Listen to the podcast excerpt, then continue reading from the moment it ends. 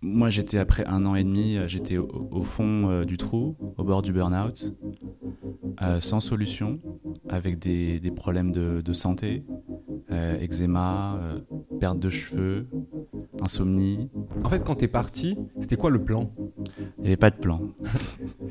The plan is no plan. J'ai commencé à prendre goût pour des choses où je m'étais toujours interdit. Tu vois, je m'étais dit, non mais t'es introverti, t'es calme, tu ne dois pas prendre la parole en ligne, encore plus devant une caméra. Quelle idée Tu vois Et au final, je l'ai fait et j'ai pris goût en fait, j'aime bien ça.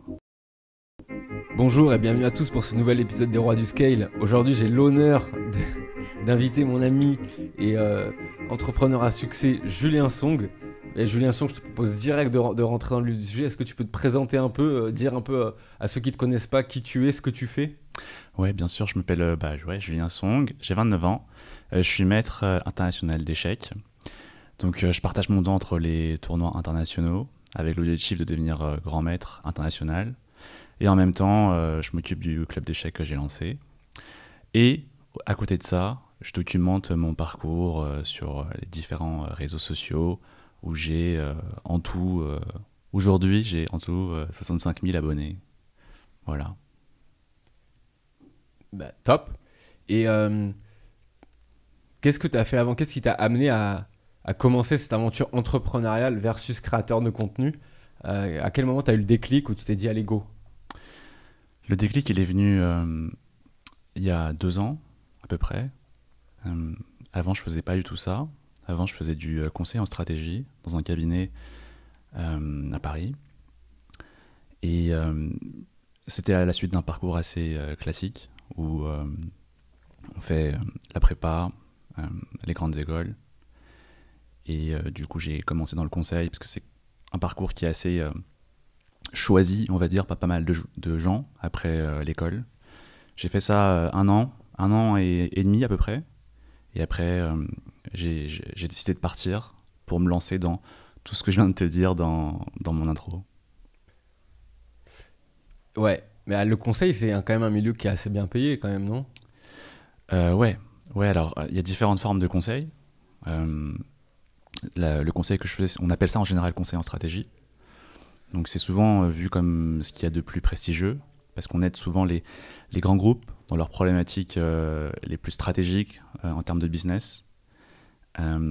Et en général, du coup, effectivement, hein, les salaires qui sont souvent alignés avec ce, ce prestige et tu es vraiment très bien payé euh, dès la sortie de l'école. Euh, je pense que avec le salaire que tu as à la sortie de l'école, tu es déjà euh, peut-être euh, dans le top, euh, je sais pas, 5-10% des salaires les plus élevés en France. Mais, euh, mais j'ai quand même fini par, par quitter ça, après euh, un an et demi à peu près. Pourquoi?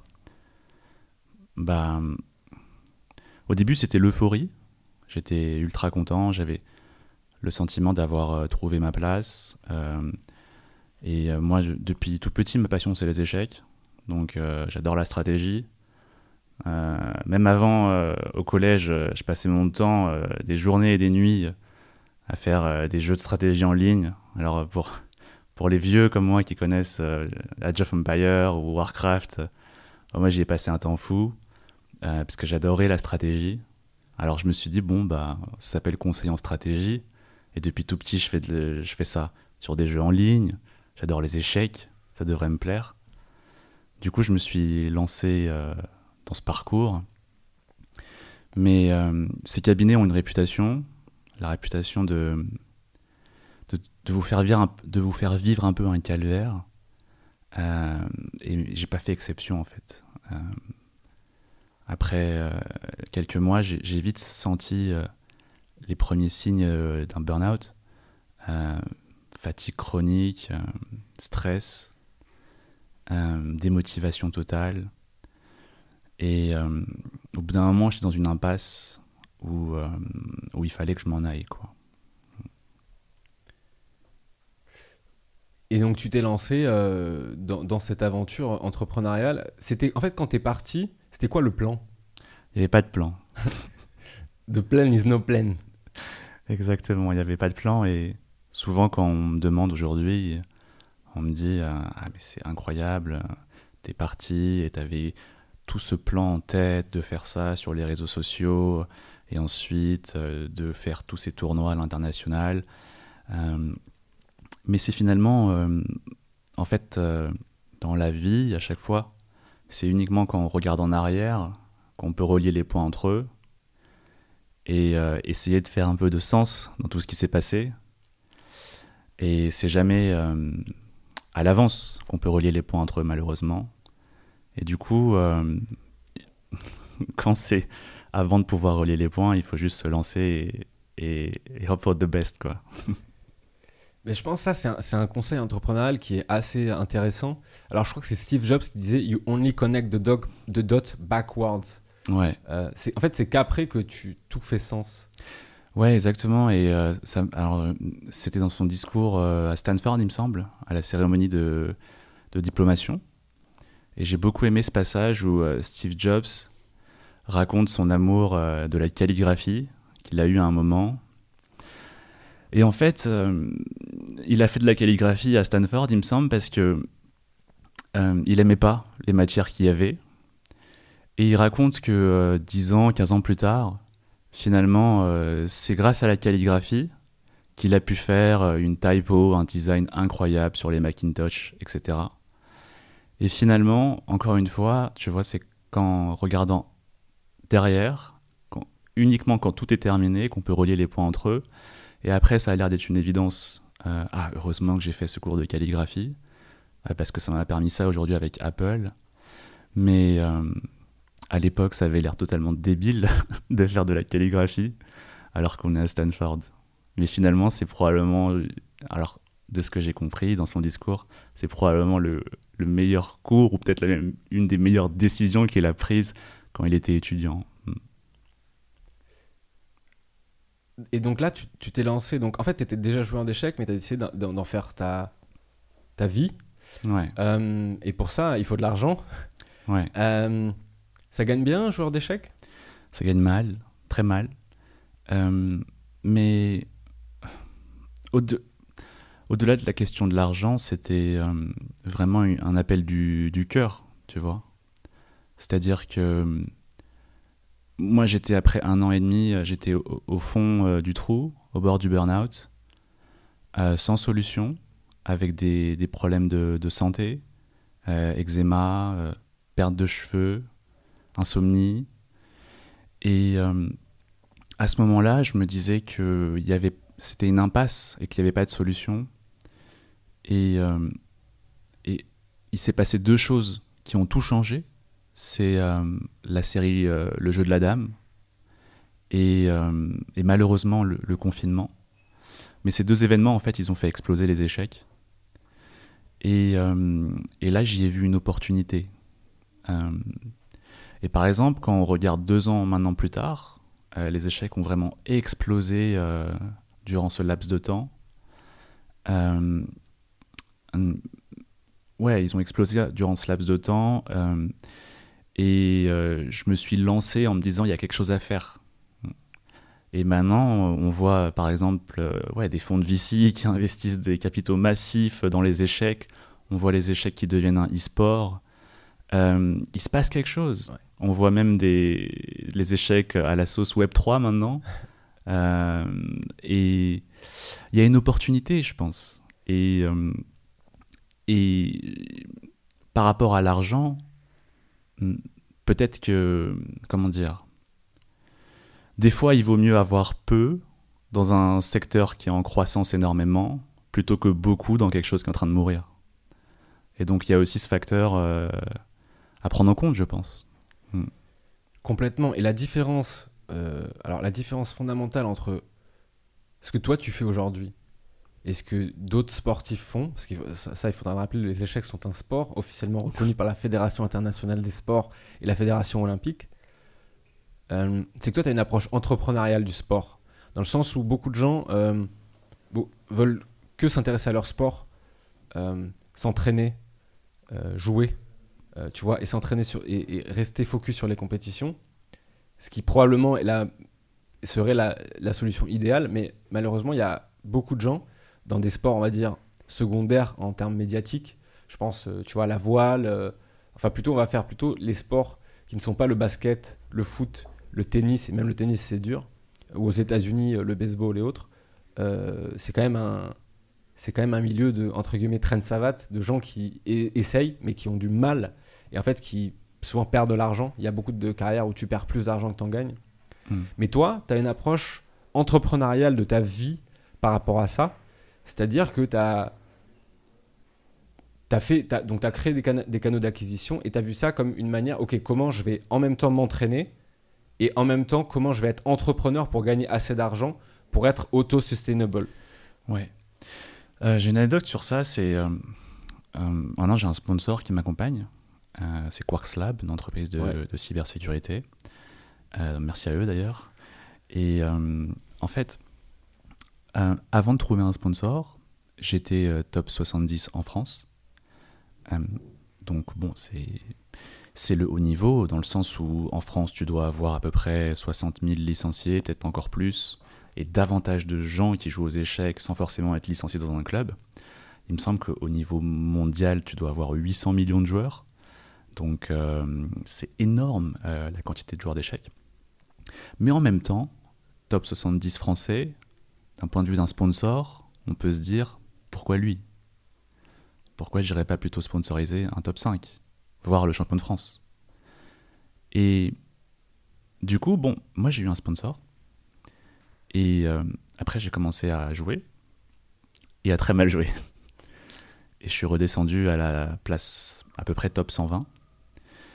Et euh, peut-être la pression, j'imagine. La pression du fait de se dire bon, ben, j'ai un sponsor et peut-être que maintenant je dois bien jouer, mieux jouer.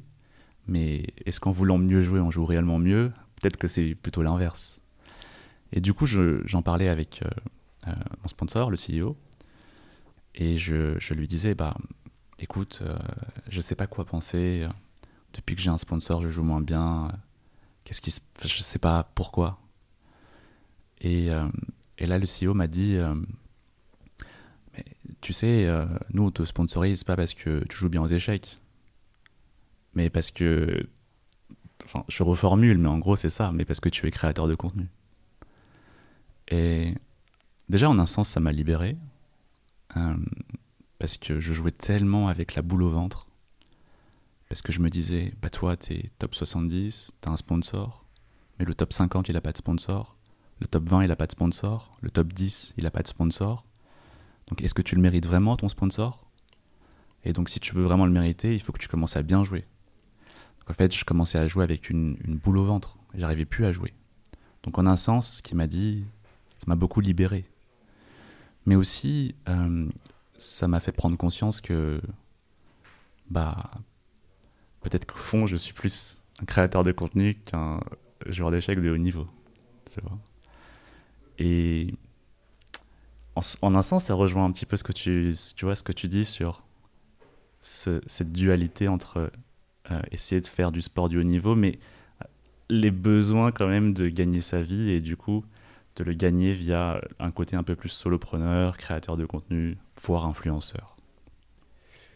En fait, ce que tu as dit, c'est, j'adore le passage que tu m'as dit sur le, CEO. Il a dit on te sponsorise pas parce que tu es sportif, on te sponsorise parce que tu es créateur de contenu, du coup, au service du sport. il faut que les auditeurs se rendent compte, en fait. Julien, donc il est 70e euh, joueur français, enfin à son pic. Et euh, dans le top 5 des, des Français, qui jouent en équipe internationale, dont certains ont été top 10 mondiaux, euh, ils ont pas il y en a, ils n'ont pas de sponsor. La majorité des joueurs d'échecs, ils n'ont pas de sponsor. Et Julien, il a trouvé un, réussi à trouver un, un sponsor à ce niveau-là. En fait, je pense que c'est ça qu'il faut comprendre, c'est que c'est l'aspect médiatique et auto-médiatique. Parce que avant, en fait, les sportifs, ils avaient besoin que les journaux parlent d'eux. Et maintenant, ils peuvent créer leur propre canal de distribution. Et pourtant, il y a tellement peu de sportifs dans des sports entre guillemets secondaires qui le font. Euh, c'est quoi la clé à ton avis que toi tu as, réussi, tu as quand même craqué un truc? Si tu arrives à monétiser et à, arriver à avoir un sponsor, qu'est-ce qui fait que toi tu l'as fait et que les autres le font pas? Ouais, juste pour revenir à ce que tu as dit sur euh, le média, euh, effectivement, c'est quelque chose de.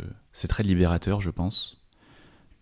J'ai eu l'occasion de, de, parler avec des journalistes durant la dernière année Et euh, c'est vrai qu'à chaque fois, avec les journalistes, il faut demander la permission. Euh, euh, à chaque fois, quand ils vous contactent pour, par exemple, une interview, un reportage, ils, ils, vous donnent l'impression que c'est un honneur qu'ils vous font. et ce qui est bien avec le fait de créer son propre contenu, c'est que on peut décider un beau matin, je sais pas, quand on est aux toilettes, de se dire bon bah tiens, là je vais dire quelque chose au monde et euh, ceux qui voudront pourront m'écouter. Mais personne ne sera là pour me dire non, t'as pas le droit de t'exprimer. Et donc finalement, c'est vraiment fondamental, quoi. C'est la liberté d'expression qu'on obtient quand on crée son propre média. Et aussi, c'est pas forcément à finalité purement, euh, on va dire, pécuniaire. Euh, parce que avoir un média, c'est juste avoir un effet de levier. Et imaginons par exemple, malheureusement, dans ta famille, quelqu'un a un problème de santé euh, dans 5 ans, dans 10 ans. Bah, peut-être que dans 10 ans, à un moment, tu aurais besoin de faire un appel massif au monde pour avoir besoin d'aide. Peut-être parce que le traitement euh, de cette maladie est rare et difficile à trouver, les gens sont difficiles à atteindre. Mais si les 10 années qui ont précédé, bah, tu n'as pas euh, créé cet effet de levier, c'est difficile à ce moment-là d'atteindre un maximum de personnes. Mais imagine pendant 10 ans, tu as fait l'effort de créer un média, de parler en ton propre nom, et que maintenant tu as une audience par exemple de 100 000 personnes. Et bah dans 10 ans, imagine quelqu'un dans ta famille a un problème, une maladie grave, euh, et que tu as besoin d'une force de frappe bah, on se dit ah super, heureusement que j'ai fait ça pendant 10 ans parce que euh, je vais pouvoir faire un appel et peut-être atteindre ces gens qui vont me permettre d'avoir ce traitement rarissime. Euh, donc c'est pas forcément qu'une euh, qu'une question d'argent. C'est aussi, par exemple, dans ce contexte-là, ça aide beaucoup. Ou par exemple, moi, quand j'étais au, au, bord du burn-out, je voulais, j'aurais bien aimé prendre la parole pour partager ce que je ressens, euh, à quel point ça n'allait pas. Mais euh, en fait, euh, dans, dans, ma boîte, je ne pouvais pas le faire.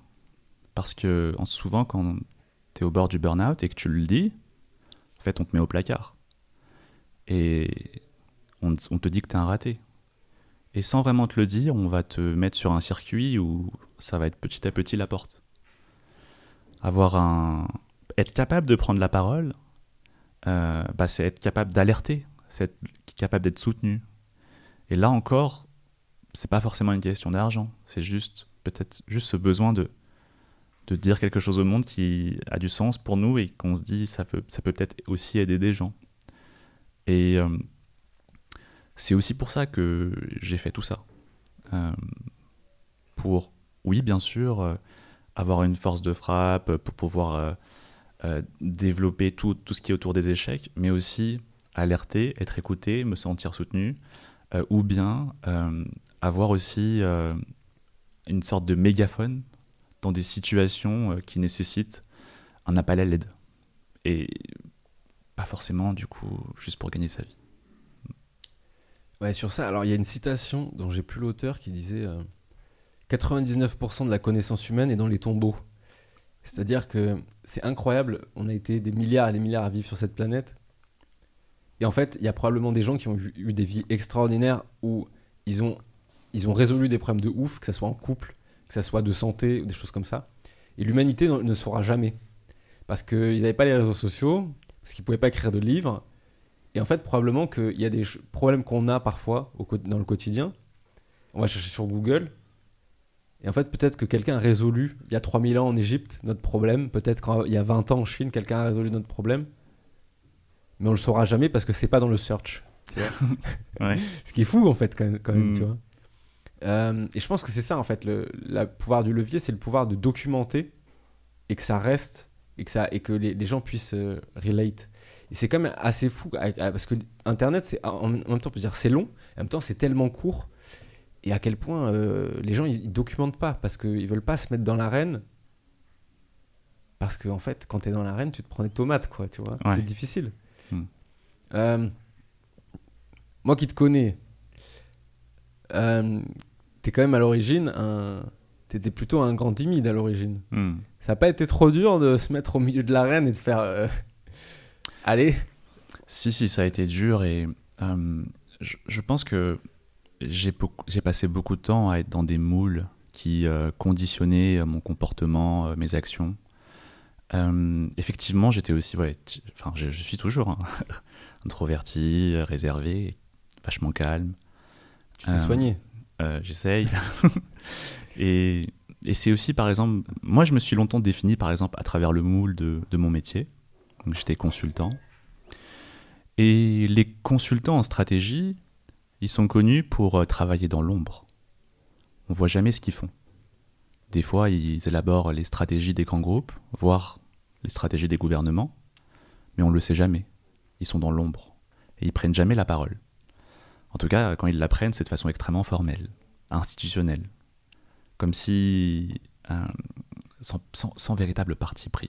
Quelque chose de très lisse, de très corporate. Et du coup, moi, je me suis longtemps dit bon, bah, euh, je, je prends pas la parole. Euh, je dis pas ce que j'ai à. Je, je dois. ce que je pense. Parce que c'est pas ce que fait un consultant. Euh, ou bien, c'est pas parce que c'est pas ma personnalité. Et en fait, quand j'ai démissionné, il n'y avait plus personne pour me dire euh, euh, comment m'habiller, plus personne pour me dire euh, quoi penser, plus personne pour me dire comment m'exprimer.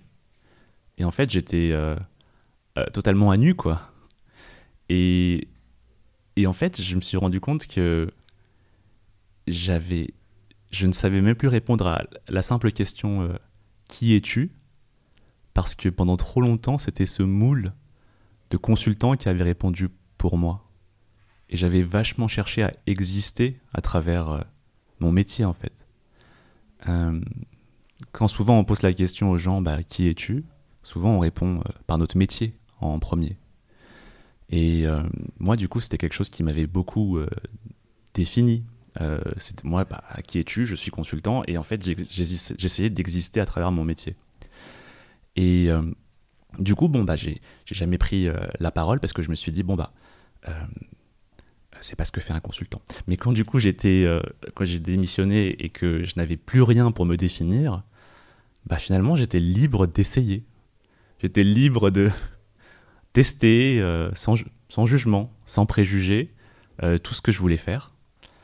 Et j'ai un peu retrouvé ma curiosité d'enfant. Et à me dire, bon, bah, tiens, faisons peut-être. une vidéo YouTube, peut-être faisons un post LinkedIn. Euh, et en fait, j'ai commencé à prendre goût à des choses que je m'étais toujours interdit de faire. Parce que je me suis dit, non mais, je m'étais inséré dans un moule. Tu vois, ça peut être par exemple ta personnalité. Je suis... Des fois aussi, on se définit à travers des traits de caractère. Je suis réservé, je suis timide. Et bah ma personnalité faisait que je me disais, non mais ça peut- c'est pas pour toi. Ou bien je me définissais à travers mon métier, tu vois. Je suis consultant. Et donc, ah non, un consultant ne prend pas la parole. On travaille dans l'ombre.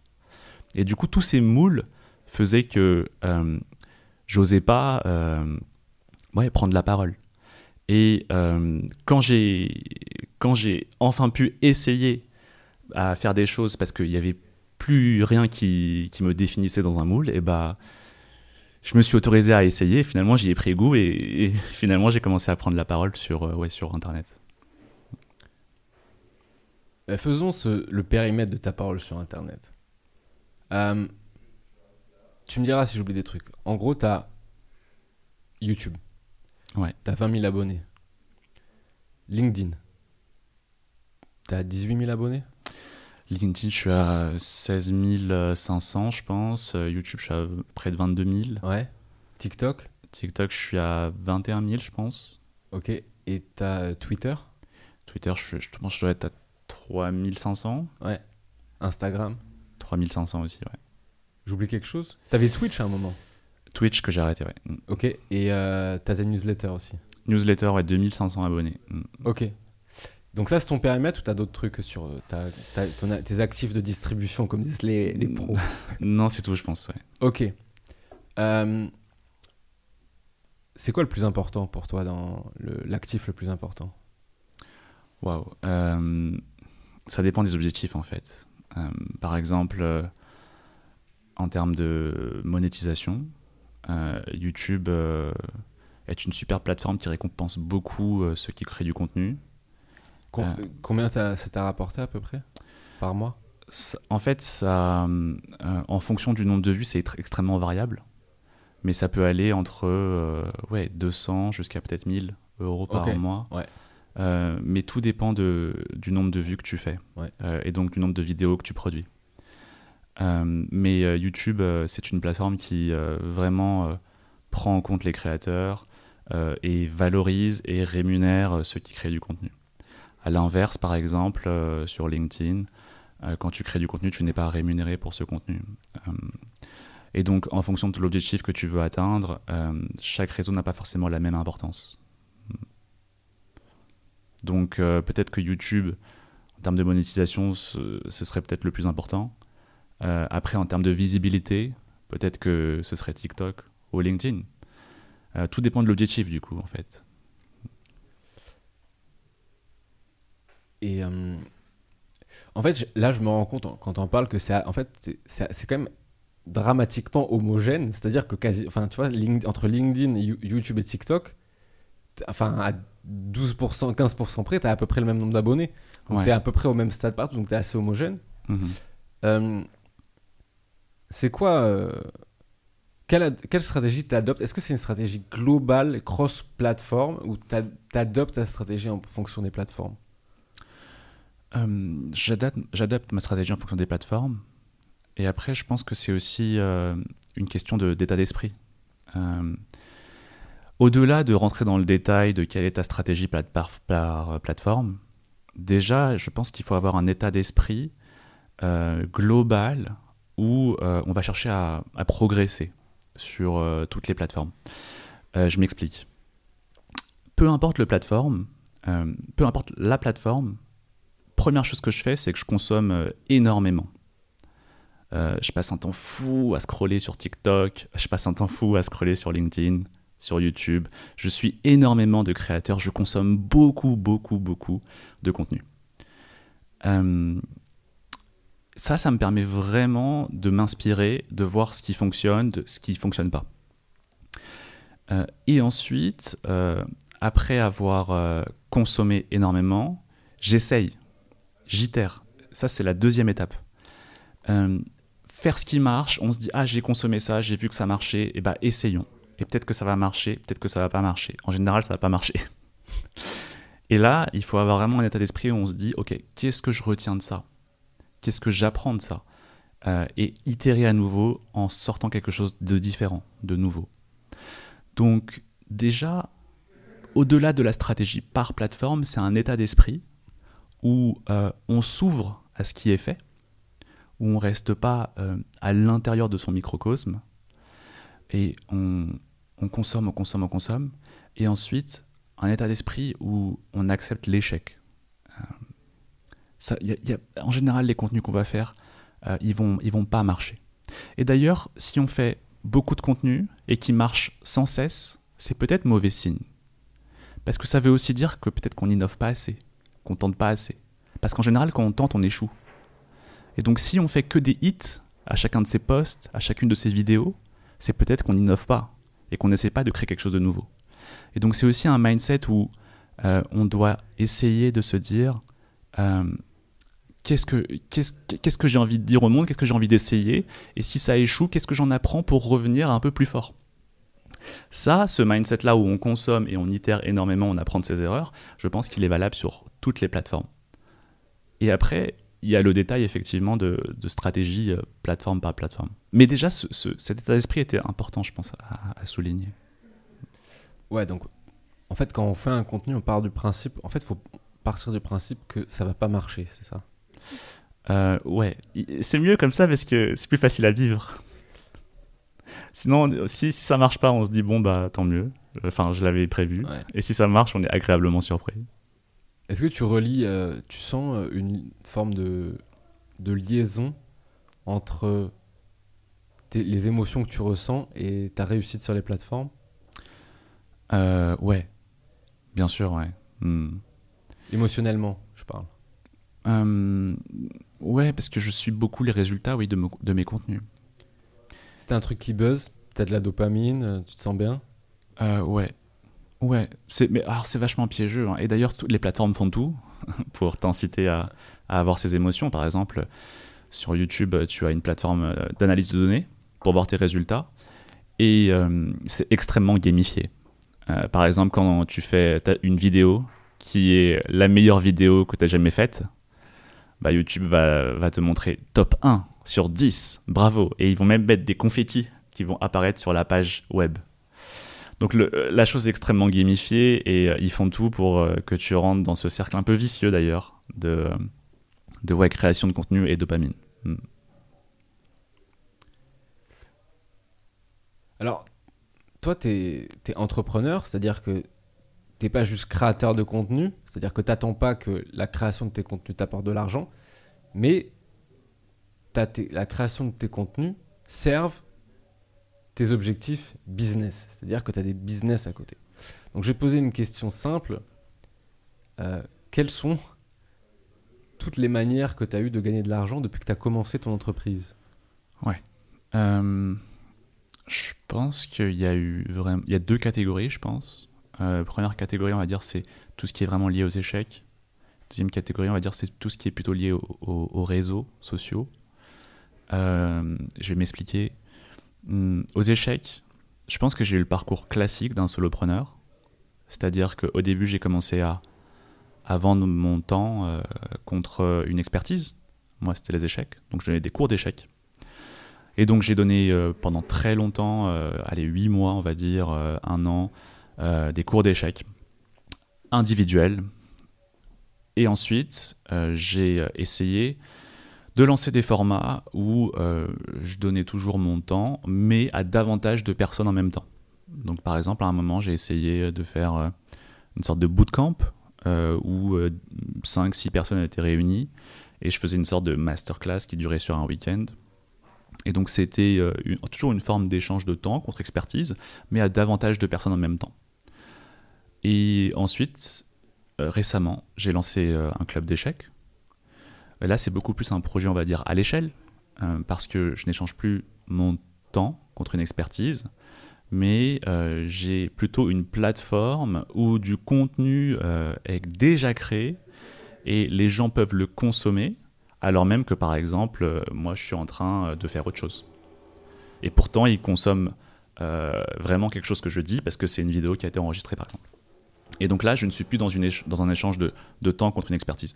Euh, et c'est quelque chose qui est beaucoup plus, on va dire, euh, qui peut plus facilement passer à l'échelle.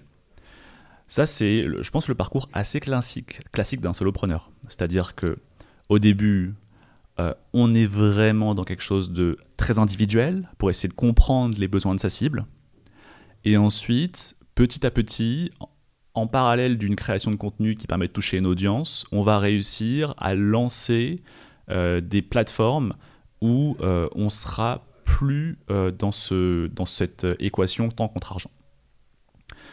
mais c'est souvent la deuxième étape et qu'on ne peut pas faire en préalable parce que si on lance tout de suite une plateforme énorme, bah, en fait, comme on n'a pas passé assez de temps avec sa cible, souvent on va passer à côté. On va faire un gros projet qui va faire flop. Et donc c'est pour ça que c'est souvent un préalable assez important ouais, d'avoir passé plusieurs mois à, bien comprendre ce dont avait besoin sa cible, avant de passer un projet plus à l'échelle. Donc ça, c'est un peu euh, les trois sources de revenus que j'ai eues grâce aux échecs. Donc les cours, le bootcamp et la formation vidéo, c'est ça? Club d'échecs. Club, d'échecs, ouais. Euh, parce que tu as d'autres euh, éléments qui se rajoutent et qui font que du coup, c'est un, club d'échecs. Comme quoi? En gros, il y a aussi des, des meet-up qui vont être organisés. Il y a un Discord privé qui sera organisé. Euh, qui est organisé, euh, qui permet à tout le monde d'échanger, d'interagir. Euh, et aussi, on a des entraînements hebdomadaires et des tournois hebdomadaires. Le tout, avec les cours vidéo, forme une sorte de, club d'échecs où les gens peuvent progresser et s'entraider ensemble. Donc ça, c'est par rapport aux échecs. Et après, sinon, par rapport au réseau en soi, j'ai des revenus qui sont issus tout simplement du fait que je suis créateur de contenu, slash influenceur, on va dire, c'est-à-dire que euh, par exemple, voilà, des, revenus issus des plateformes, donc par exemple YouTube, et aussi euh, tout ce qui est lié au sponsoring. Euh, ce, qui est un, ce qui est une source de revenus assez classique hein, pour quelqu'un qui crée du contenu ou qui est slash influenceur. C'est un peu, à peu près tout. Ouais. Donc ouais, donc les cinq pistes pour un, on va dire un sportif. Donc tu as les cours individuels, les cours collectifs. Là, donc, tu as créé un club qui est assez, c'est assez innovant. Parce qu'en fait, c'est un club en ligne. Donc, du coup, Ouais. peu de capital de départ. C'est pas comme les clubs avant où tu avais besoin de beaucoup de- d'échiquiers, de, beaucoup de matériel. Là, c'est bah, quasiment coût zéro. Ouais. Quatrième, euh, c'est euh, tes revenus des impressions que tu fais sur les médias sociaux. Et cinq, c'est le sponsorship. Ouais. Ok. Tu as des pistes euh, pour diversifier plus? Euh, en ce moment, non. Euh, après, euh, j'ai des réflexions sur euh, ça. C'est que, par exemple, même si tu prends un, un joueur du top 100 mondial aux échecs, super difficile de gagner sa vie avec les tournois. Extrêmement aléatoire. Euh, souvent, dans un tournoi, il faut finir dans les tout premiers pour gagner de l'argent bien. Et tout va jouer sur la dernière euh, partie. Euh, tu la gagnes, ça y est, tu finis premier, tu gagnes par exemple 5000 euros. Imagine c'est un mauvais jour, tu t'es mal réveillé, euh, ah, t'es tombé sur un mauvais adver- adversaire alors que c'est la finale. Ça y est, tu perds et tu sors du top 10, tu gagnes 0 euros. C'est quand même pas facile à accepter. Non, tu vas au travail et imagine le soir tu peux rentrer avec 5000 ou 0 euros. Pas facile. Donc déjà la vie de sportif, euh, même quand tu es joueur du top 100 mondial, extrêmement aléatoire. Tu as des revenus plus variables, je pense, que euh, même euh, ouais, des solopreneurs. Tu vois. Donc déjà, enfin, parce qu'il y y a la question des, du montant des revenus, mais il y a aussi la question de la stabilité des revenus. Et là, pour le coup, un sportif, sur cette case-là, elle est très mal cochée. Ensuite aussi, quand tu es joueur euh, du top 100, euh, alors ça peut surprendre pas mal euh, de gens qui nous écoutent, je pense, mais en fait c'est vraiment un sport, il y a une dépense physique qui est énorme aux échecs, et en général, après, après 40 ans, on regarde le top mondial, il n'y a plus personne. Et donc au final, c'est pas facile parce que imagine tu gagnes ta vie avec les échecs, mais après à 40 ans, tu commences à fatiguer, tu es moins performant, et finalement ta source de revenus numéro 1 pendant 20 ans, elle disparaît. Qu'est-ce que tu fais? Et au final, quand on regarde, les grands sportifs, si on regarde par exemple, je Federer, Nadal ou autres, euh, l'essentiel de leur revenu, elle provient du sponsoring euh, et de l'impact qu'ils ont sur les réseaux. Et non pas du fait qu'ils jouent bien au tennis. Et donc finalement, euh, je pense que personnellement, euh, la piste euh, des réseaux, la piste du sponsoring, c'est une piste qui est probablement beaucoup plus prometteuse que les revenus qui sont issus uniquement de ma pratique des échecs et tout ce qui est lié à ça. Donc c'est s'il y avait une piste à développer plus tard, ce serait probablement celle-là, celle du sponsoring. Ouais, c'est-à-dire qu'en fait, devenir plus influent par tes actifs pour, euh, en fait, pour améliorer ta notoriété auprès des médias, etc. Parce que d'ailleurs, souvent, euh, les sportifs, quand ce que tu as dit, c'est très intéressant. Sur, en général, euh, ils s'arrêtent au bout de 40 ans selon les sports, hein. Mais aux échecs, c'est vrai aussi. Ils finissent souvent par faire du coaching mental ou des conférences sur le mindset. Ouais. Quand ils sont bons, hein. parce que aux échecs, tu as quand même un paquet de joueurs qui sont bons aux échecs, mais ils sont un peu, tu vois, Mm. ils sont un peu asociaux. C'est pas les motivational speakers de, de London, tu vois. Ouais, par exemple, il y a Ed- euh, Edgar Gros-Piron, je crois, Ouais. euh, donc qui était skieur, il me semble, euh, qui effectivement fait ça et il s'est très bien reconverti. ouais. Ouais, la- les reconversions internet, ouais. ouais, ouais. Euh, pardon, les reconversions entrepreneurs. Ça, en fait, c'est quand tu arrives à, à switcher de sportif à entrepreneur. C'est- ouf. Par Ou ouais, Blaise Matuidi aussi, euh, Ouais. ouais, qui est investisseur, il me semble. tu vois, j'ai des, alors, des stats qui sont dramatiques sur euh, les joueurs de NBA. Mhm. Les joueurs de NBA, il y a des stats qui montrent que genre 6, entre 6 et 7 joueurs sur 10, quand ils sortent la NBA, qui prennent leur retraite, ils deviennent ruinés dans les 5 ans. Parce que souvent, ils ont... il y a une pression du lifestyle qui font qu'il faut qu'ils achètent des grosses voitures, des bijoux, des trucs. Ils savent pas gérer leur cash, ils sont mal entourés, et ils finissent par tout dilapider. Sauf que vu qu'ils sont hors de la NBA, ils ont plus leur salaire astronomique pour couvrir ça. Et en fait, ils n'arrivent pas à gérer financièrement leur, euh, leur délire, tu vois. Ouais, là j'aimerais partager une lecture que j'ai là en ce moment. C'est euh, un livre de Thomas euh, Samut, je crois, qui est un préparateur mental, euh, qui a aidé euh, des champions olympiques et du monde de natation, euh, Florent Manodou, Camille Lacour. Il a aussi aidé l'OGC Nice, euh, grosse équipe de foot. Et il parlait de à quel point les sportifs, ils vivaient uniquement pour leurs résultats sportifs. Et en fait, c'est encore un peu cette histoire de moule dont je te parlais, c'est-à-dire que euh, ne se définissait que à travers le fait qu'on était sportif. Et donc, en fait, euh, si un jour tu gagnes, ça y est, ta vie fait sens. Euh, tu es quelqu'un de bien, euh, tout va bien, tu es heureux. Mais si un jour tu perds en tant que sportif de haut niveau, si tu te définis uniquement à travers le moule du fait que tu es sportif, ta vie n'a plus de sens. Tu es malheureux, tu te dis tu es nul, tu es un raté. Et l'approche qu'il proposait, Thomas, c'était que bah, un sportif, il a le droit d'être heureux aussi. Euh, on veut tous le bonheur. Et un sportif, euh, en fait, paradoxalement, ce qu'il a remarqué dans sa pratique de préparateur mental, c'était que quand un sportif euh, ne se définissait qu'à travers le fait qu'il était sportif, eh bien, il n'avait pas forcément les meilleurs résultats. Parce que c'est pas soutenable sur le long terme. Et au fond, même si tu es sportif, avant tout, tu es humain. Et tu as envie d'être heureux. Et du coup, bah, c'est pour ça que l'approche de, tu vois, du sportif uniquement par, euh, ok, je fais ma carrière et après je prépare pas l'après, c'est extrêmement risqué. Déjà, c'est souvent une, une voie vers le, vers le fait d'être extrêmement malheureux, mais aussi tu te retrouves à la fin de ta carrière, tu ne fais plus de sport, euh, tu ne sais plus en fait quel est le sens de ta vie parce que tu as passé toute ta vie à te définir à travers tes résultats sportifs. Après, tu prends 10 kilos, euh, tu as délapidé, ton argent et tu, n'as plus de, de goût pour la vie. Et donc, c'est pour cela. C'est fréquent ça? Euh, tu veux dire aux échecs? Dans le sport, dans ce que tu as vu, vu dans le livre là? Euh, Ouais, c'est fréquent et même aux échecs, par exemple, on peut citer des exemples. Par exemple, tu vois, euh, imagine Wang Hao. Wang Hao, alors pour ceux qui, enfin, j'imagine la plupart connaissent pas, mais c'est un joueur du top 10 mondial à peu près aux échecs. Euh, il y a trois ans, il a annoncé sa retraite. Et euh, parce qu'il en pouvait plus, et tu vois, de définir sa vie uniquement à travers les échecs, ses résultats, etc. Et après, il, est revenu dans la compétition il y a un an. Et pendant deux ans, en fait, tu te rends compte à quel point c'est difficile de trouver un sens à sa vie euh, quand on a passé toute sa vie à se définir comme étant sportif. Qu'est-ce qu'il faisait pendant ces, ces deux ans? Je sais pas, mais l'autre exemple, par exemple, c'est Morozevich, tu vois, ou par exemple euh, Vladislav Katchev. Ouais. Beaucoup de gens qui, euh, euh, juste, tu vois, ils, ils se sont définis toute leur vie à travers le résultat sportif, et, et après, bah, ils doivent arrêter et ils, ils- ils se disent bon bah maintenant qu'est-ce que je fais?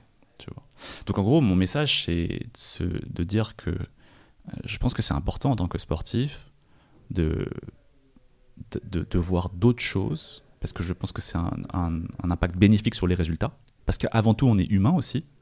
Et je pense que euh, essayer d'être heureux ça peut être ça peut être très très bénéfique pour les résultats. Et aussi parce que euh, on ne, il ne faut pas se réduire au fait qu'on est uniquement sportif. Euh, on est certes sportif, mais notre identité ne se limite pas au fait qu'on est un sportif. On est bien plus que ça. On est aussi un père, euh, un mari, euh, tu vois, un ami, et ainsi de suite. Et que du coup, il faut préparer bien en amont l'après. Ouais, il y a un truc. Alors, c'est un, un tabou dans le sport par rapport à sport et identité, mais c'est quand même fou quand tu définis et tu passes toute ta vie et tu dédies toute ton identité à être sportif et que euh, t'es ni premier et que t'es loin des premiers. En fait, tu dis j'ai tout donné et j'arrive même pas à être premier. Quelle merde je suis, tu vois. Ouais. Et tu sais, y a, tu m'avais partagé une vidéo, tu m'avais dit aux échecs, 95% des, jou- des joueurs pensent qu'ils sont sous-classés. Ouais. En fait, probablement que c'est euh, plus facile de se dire ça, qu'ils passent une mauvaise passe, etc., pour se dire, euh, en fait, j'aurais le potentiel de faire, mais ma femme m'a quitté, euh, mais euh, j'ai mal dormi, mais euh, mon adversaire a peut-être triché, etc. Et finissent, les joueurs finissent par se trouver des excuses. Mais le problème, c'est quand tu es cold hard truth, la, vérité difficile, et que tu ne trouves pas d'excuses et que tu te dis putain, je n'étais pas premier, en fait, c'est ouf, mais même quand tu es troisième, quatrième mondial, tu te rends compte, quand tu parles avec ces mecs, tu te rends compte qu'ils sont hyper durs avec eux et, euh, et qui s'infligent des trucs vénères. Aux Ouais. échecs, l'alcoolisme est très développé, par exemple. Ouais, euh, et je pense que c'est global à, à- à tout le monde en fait, et pas uniquement au sport. C'est qu'on a tendance à très mal se parler. Euh, souvent avec les gens, enfin de par l'éducation en fait, euh, familiale, l'école, le système hiérarchique dans les entreprises, on est vachement clément avec les autres. Hein, C'est-à-dire, ah non, non, non, je, je vais pas dire du mal, tu vois. Ah non, non, non, je peux pas me permettre ça. Mais par contre, on se permet des choses intolérables avec nous-mêmes. Des fois, euh, une petite pensée dans la tête et on se dit euh, t'es nul, t'es un raté, t'y arriveras jamais. Alors qu'on n'oserait jamais dire ce genre de choses à d'autres gens. À d'autres gens, on dirait ah non non non, je vais quand même pas commencer à le juger, tu vois? Mais avec nous, on se juge sans cesse et on est des fois impitoyable. Et euh, au-delà du coup, tu vois, des sportifs qui se définissent qu'à travers leur sport, je pense que c'est aussi une question euh, qui nous touche tous. C'est-à-dire qu'il faut apprendre à se respecter et à bien se parler. Je lis un livre là-dessus, euh, de Na- euh, pas Naval Ravikant, Kamal Ravikant, frère, qui s'appelle Love Yourself Like Your, Life Depends on It. Et euh, il te dit, en fait, pour résumer le livre, il te dit que, en fait, dans un monde euh, où euh, on t'envoie beaucoup de signaux pour te motiver, euh, mais souvent on t'envoie ces signaux pour te motiver, pour te dire, en fait, sois pas une merde, tu vois. Euh, t'es gros, c'est ta faute. Euh, si t'es pas là où t'es, c'est ta faute. Et d'un autre côté, il y a toujours ce truc dans la vie qui est ambivalent entre on a besoin d'être secoué, et d'un autre côté, ça nous renvoie aussi à, à une sorte de si je suis pas dans la quête de ce que j'ai vraiment envie d'être, je suis une merde, tu vois. Mhm. Et c'est difficile en fait parce que euh, ça nous pousse à ne pas nous aimer tant qu'on n'y sera pas arrivé. Et au final, on peut, enfin, on peut pas arriver à, tout quoi. Tu peux pas être, tu, peux pas être 100% en bonne santé.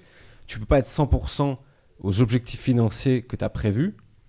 Et euh, Naval Ravikant, du coup, lui disait, euh, le désir, c'est un contrat que tu, que tu souscris avec toi-même pour être malheureux.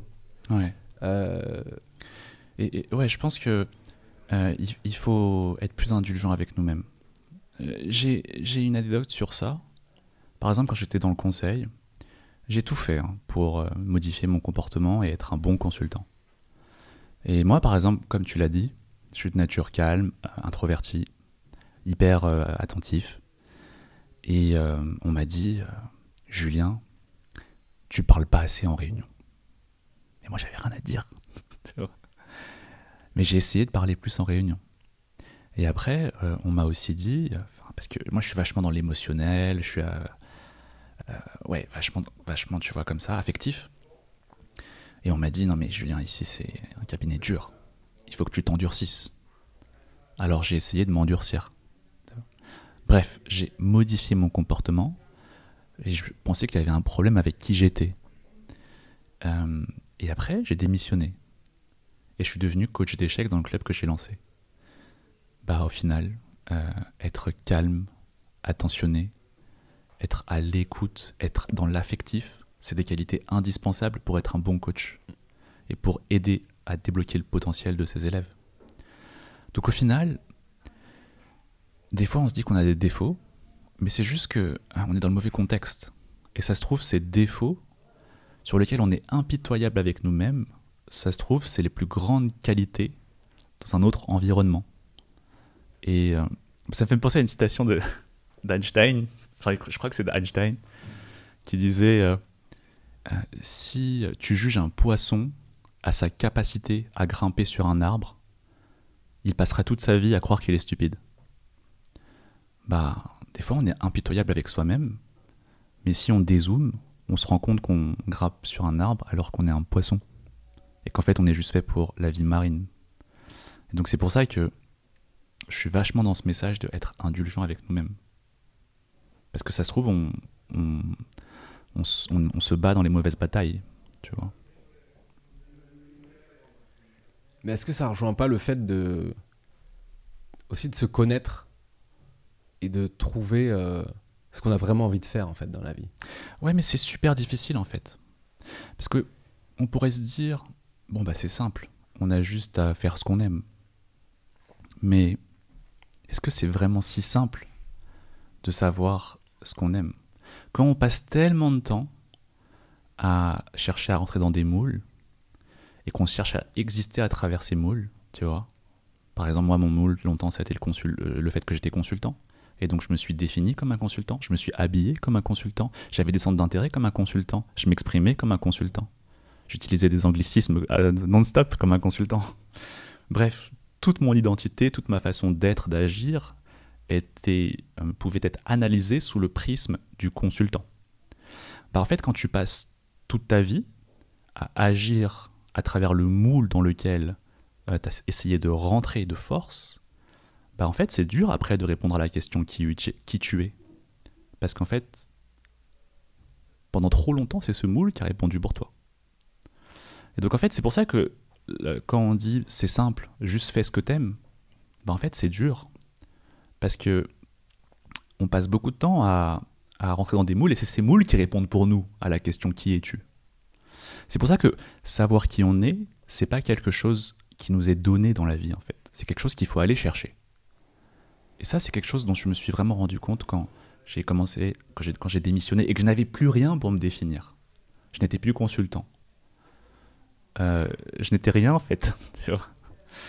Et en fait, quand t'es rien, t'es à nu et tu te rends compte, bon bah, déjà c'est agréable parce que tu, tu, te dis, ah bah tiens, j'ai plus rien, mais j'existe toujours. Je suis pas mort. C'est hyper libérateur. En fait, tu te rends compte que, bah oui, tous les jours tu, tu continues à vivre et euh, même si t'es rien, bah, la vie suit son cours. C'est vachement libérateur. Parce que souvent, en tout cas, quand j'étais consultant, je me disais oui, mais euh, si je m'en vais après, euh, ma vie n'aura plus de sens, tu vois. Euh, et ben en fait, si, t'existes toujours. Et c'est assez libérateur parce que comme t'as plus rien, tu peux tout essayer, tester, retrouver un peu l'enfant qui était en toi.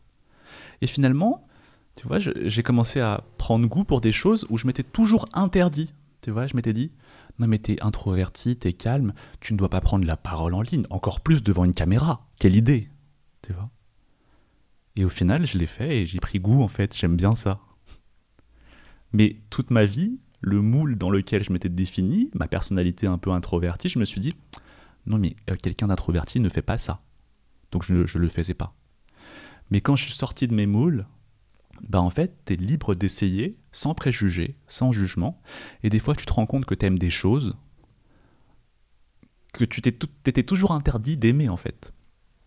Et c'est via ces tests où tu te dis, bah en fait, euh, peut-être que mon identité, c'est ça. Euh, peut-être que c'est ça. Peut-être que c'est ça. Voilà. ouais. Bah déjà, euh, en fait, à force que tu me dises les moules, je... t'as fini par me donner faim. Parce que les moules, c'est un truc que j'aime beaucoup, mais bon, c'est pas le sujet. mais par rapport au, BCG, enfin au cabinet de conseil dans lequel tu étais, euh, par rapport à cette période-là, tu définirais, si tu devais donner une note de 0 à 10 sur, euh, on va dire, ton bonheur ou ton bien-être actuel, tu mettrais combien? T'as pas le droit de mettre 7 Non, je mettrais 2, euh, quoi. 2 à l'époque? Ouais. Et aujourd'hui? Je mettrais, ouais, 8. Mais après, je pense que le bonheur, J'aime beaucoup ce que disait Naval Ravikant, du coup, dans l'almanach de lui-même. c'est que happiness is a choice. Dans une certaine mesure, bien sûr. Parce que des fois, tu es dans des situations tellement extrêmes que c'est déjà difficile d'avoir le choix. Mais ce qui veut dire par là, c'est que euh, il y a les choses qui nous arrivent et ensuite nous, on est libre d'interpréter euh, comme on veut ces éléments. Il y a un petit espace entre euh, ce qui nous arrive et euh, l'émotion qui en ressort. Et cet espace, c'est là où on est libre de se dire, je vais l'interpréter de telle ou telle façon. Et du coup, c'est pour ça que j'aime bien Happiness is a Choice, parce que si quelque chose de mauvais t'arrive, libre à toi d'avoir, de broyer du noir et de se dire que tu es dans une impasse euh, d'ailleurs, souvent, c'est autoréalisateur, c'est-à-dire qu'en broyant du noir, finalement, euh, ça va justement te mettre dans le mal. Euh, mais libre aussi à toi d'être dans le, d'avoir des pensées positives euh, et euh, d'y voir l'opportunité de quelque chose. Et donc, euh, sur l'échelle du bonheur de 1 à 10, ça peut des fois donner l'impression que, en fait, il y a différents éléments dans ta vie, qu'il faut les juger, les ranker entre 1 à 10, après on fait une moyenne, et hop, t'as 8. Mais c'est aussi, je suis plus dans un mindset où je me dis, non mais tu es responsable de ton bonheur, tu es responsable de la façon dont tu interprètes les choses, et donc euh, c'est pas 1 ou 10, c'est euh, déjà euh, prends, soit acte, soit responsable du truc, tu vois. Et donc, si tu es responsable du truc, normalement, tu devrais toujours aller vers le 10, tu vois. Parce que c'est toi qui es libre d'interpréter comme tu veux les choses qui t'arrivent. Alors que quand c'est 1 à 10, tu sais, il y a un petit côté, oh, avant j'étais dans le conseil, donc à, à, cause de ces éléments A, B, C, D, eh bien du coup j'étais à 2. Et maintenant je suis plus dans le conseil, et maintenant parce que ma vie c'est ça, ça, ça, ça, bah, ce critère fait que c'est 5, lui c'est 10, et du coup ça fait une moyenne à 8. Et donc c'est pour ça que euh, j'aime pas trop l'idée de ranker en fait, tu vois, entre 1 à 10. Hmm. Bah ça tombe bien parce que j'allais te poser la même question sur euh, la santé. Euh, le bonheur c'est difficile à ranker parce que qu'est-ce que c'est le bonheur? Déjà c'est difficile. la santé, de 1 à 10. C'est extrêmement important pour moi parce que j'ai eu cet épisode de burn-out, au bord du burn-out, où je perdais mes cheveux tu vois, euh, où je faisais de l'eczéma, de l'insomnie.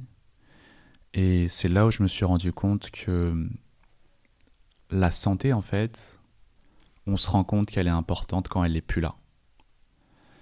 Euh, et du coup, j'ai trop pris pour acquis la santé.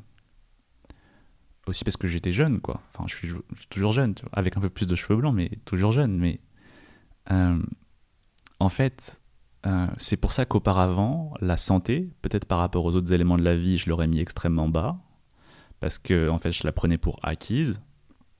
Mais après, ce qui m'est arrivé, cet épisode où je perds mes cheveux, euh, bah, en fait, euh, tout d'un coup, quand tu perds plus tes cheveux, tu te dis, oh, mais tu te lèves chaque matin et tu te dis, mes cheveux sont sur ma tête, tu vois.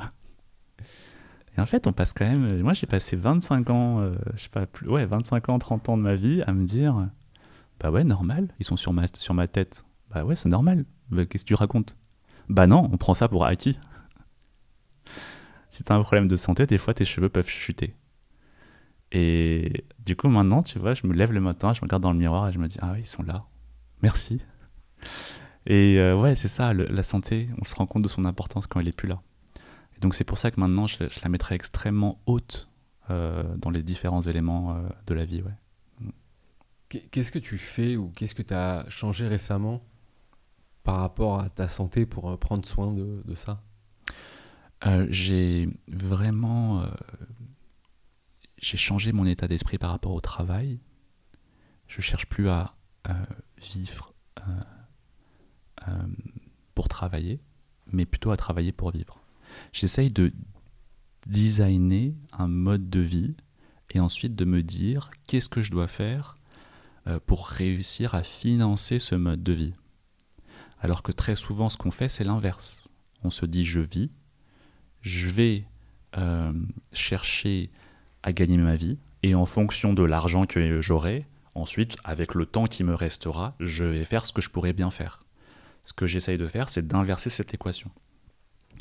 Et du coup, euh, ça me permet très souvent de me dire attention, là, euh, tu travailles trop, euh, c'est pas le mode de vie que tu souhaites, et donc reviens un petit peu vers quelque chose de plus raisonnable parce que euh, il y, y, a la santé par exemple qui est extrêmement importante pour toi, et là tu sens que tu es en train de dépasser une ligne rouge. Donc c'est vraiment ce que je voilà ce que j'essaye de faire, tu vois, d'inverser cette équation, vivre pour travailler, non, mais plutôt travailler ensuite pour, pour vivre la vie que l'on veut vivre. C'est quoi les signes euh, que tu sens quand tu dépasses la ligne rouge au niveau de la santé? Euh, Moi, je, euh, je, pense que pour moi, c'est l'eczéma qui est un premier indicateur. qui est ballon d'or d'ailleurs. ouais. Et, et aussi l'insomnie. Hein, je... En fait, et je pense que c'est quelque chose de plus global entre le rapport entre notre esprit et notre corps. C'est-à-dire que quand j'étais au bord du burn-out, mon esprit voulait commander mon corps.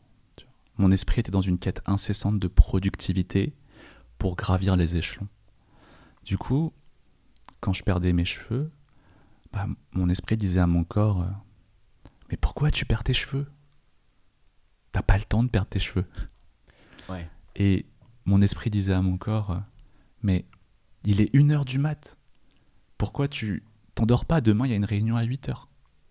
Mais en fait, mon corps n'était juste euh, plus là pour répondre à ce que voulait mon esprit. Et en fait, pour moi, du coup, le corps il va souvent nous dire des choses qu'on n'ose pas s'avouer. Et c'est pour ça que pour moi maintenant, il est extrêmement important de l'écouter, parce que le corps, c'est ces petits signaux faibles avant euh, que la situation soit irrattrapable. Et donc du coup, quand je travaille trop maintenant et que je me dis ah là, je sens que au niveau de la tête, euh, j'ai trop mal à la tête et, après si je dors mal, et eh ben, c'est souvent le résultat parce que j'ai trop travaillé. Je me dis ah ça c'est le corps qui parle. Ou par exemple, tu vois, je travaille trop, ah, euh, période d'eczéma, je me dis, ah, c'est le corps qui parle. Et ces petits signaux, avant, je me disais juste, non, mais la médecine va passer. Nous mettrons de la crème, ou nous prenons des gélules pour bien dormir. Mais c'est un peu ne pas traiter la racine euh, du problème. Et du coup, maintenant, bah, quand le corps parle, je l'écoute. Le corps parle et du coup, euh, le corps dit à l'esprit, alors qu'on est vachement dans un raisonnement cartésien en général, hein, de par l'héritage qu'on a eu. C'est-à-dire qu'on se dit, euh, bah, l'esprit commande. Bah non, le corps aussi peut commander. Sauf qu'on n'est pas habitué. Et c'est un grand changement chez moi. C'est que quand du coup maintenant le corps parle, je l'écoute. Tu vois, j'ai écouté un philosophe indien qui s'appelle Sadhguru. Et en fait, j'ai bien aimé son approche où il disait en gros, en Occident, euh, en fait, tu fais de la merde avec ton corps. Et à un moment, quand c'est trop, tu vas voir le docteur et tu lui dis euh, Guéris-moi. Il dit en fait, on attend trop que des éléments extérieurs nous guérissent, la médecine, la chimiothérapie, tout ce que tu veux. Il dit en fait, la santé, ça vient de l'intérieur. C'est-à-dire que le corps peut se guérir lui-même, mais on fait même pas attention on, considère le corps presque comme une voiture étrangère euh, que le mécano va réparer, alors qu'on doit faire les efforts nous-mêmes. Et, euh, j'ai bien aimé ce que tu as dit sur, euh, sur ce que tu as dit sur Naval, c'est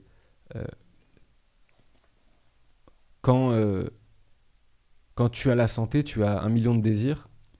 Quand tu n'as plus la santé, tu as un seul désir. Ouais, j'adore ce passage. Et c'est quand même assez ouf à quel point, quand tu parles à beaucoup de gens, surtout qui vieillissent, euh, souvent ils te disent, euh, je sais pas, à 40 ans, 50 ans, ils disent euh, J'ai fait de la merde avec ma santé, j'aurais dû faire gaffe. C'est un truc, en fait, c'est assez incroyable à quel point c'est universel, à quel point quand les gens sont en bonne santé, ils font pas de prédictif. Tu vois, moi je, moi je le dis à fond, je me suis fait défoncer pour ça. faire des analyses de sang régulières, faire des dépistages du cancer, faire du jeûne intermittent, etc. Et, ensuite, je suis loin d'être une référence en termes de santé, parce que moi, je me suis chargé la tête, euh, tu vois, comme il fallait pas. Euh, mais à bientôt 30 ans, pour nous deux, euh, c'est vraiment le moment où faut faire gaffe. Surtout que la plupart, il y a beaucoup de gens qui disent oui, mais moi, quand j'aurai ci, quand j'aurai ça, oui, là, j'économise parce que quand j'aurai 70 ans, j'aurai ci, j'aurai ça. Mais la plupart des gens se rendent pas compte que c'est pas un dû, c'est pas un acquis que tu vas vivre jusqu'à 85 ans, en fait.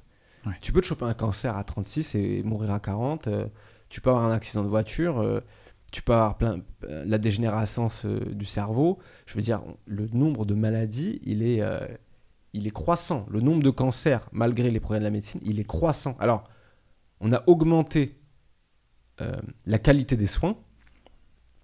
En revanche, la manière dont les gens se traitent, hmm. c'est-à-dire traitent leur corps, elle n'est pas forcément beaucoup mieux qu'avant. Alors c'est vrai qu'il y a les gens font plus de sport, peut-être ils commencent à comprendre des trucs, mais comment ils continuent à bouffer de la merde, ils continuent à trop picoler. Les drogues, j'en parle même pas. À quel point, genre à Paris par exemple, c'est quelque chose de, de commun.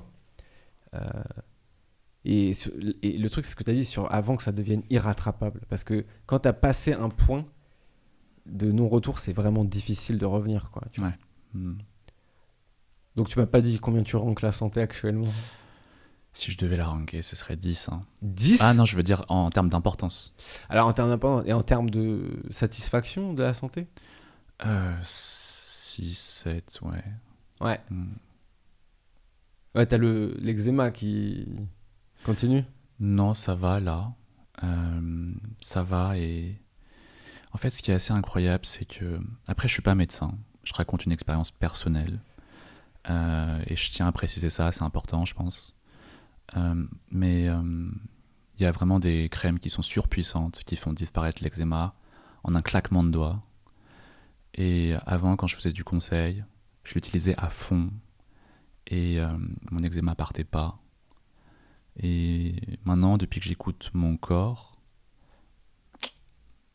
besoin de zéro crème.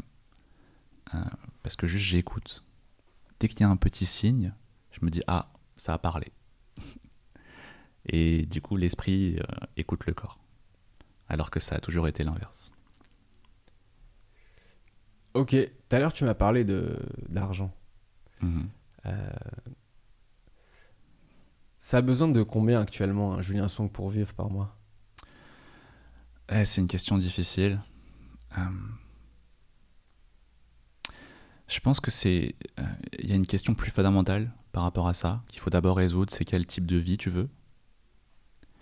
Et euh, le type de vie que je veux, ça change sans cesse. Et ça me fait penser à un livre que j'aime beaucoup. D'ailleurs, c'est toi qui m'en as parlé. C'est How to Live de Derek Sivers. Derek Sivers.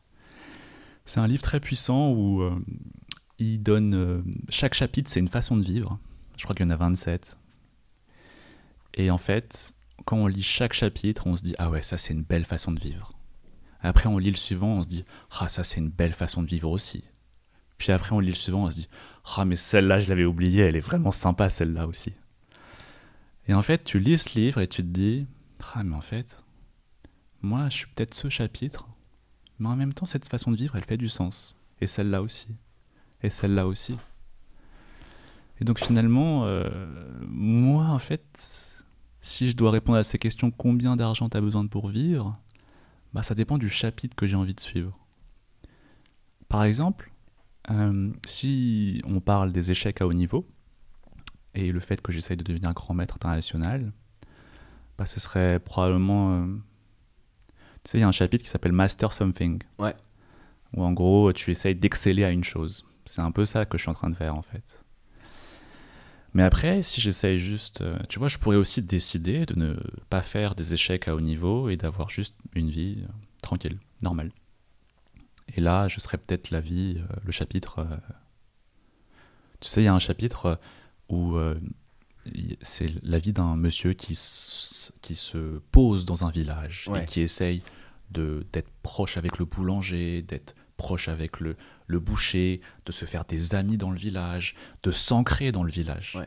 Et je crois, c'est peut-être le chapitre qui s'appelle Commit ou quelque chose comme ça, genre engage-toi, je sais Ouais. plus. Euh, et bah si je, tu vois, si j'essaye de faire ça, quelque chose qui me plaît aussi, euh, bah bien sûr qu'il me faudrait beaucoup moins, tu vois. Mais en ce moment, oui, je suis dans cette quête de devenir grand maître international. Et malheureusement, comme toute activité à haut niveau, ça demande énormément d'argent. Euh, les dépenses que j'ai à faire, ou que j'aimerais faire en fait dans l'idéal, c'est bien sûr les tournois. Euh, les tournois, il en faut, tu vois, à peu près un par mois. Et après, bien sûr, il y a les coachs.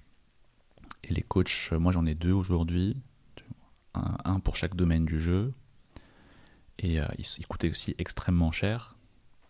Et donc très vite, en fait, si tu veux payer à temps plein régulièrement des coachs, plus les tournois qui vont avec et qui sont répartis en Europe, euh, ça revient sur plusieurs milliers d'euros par mois.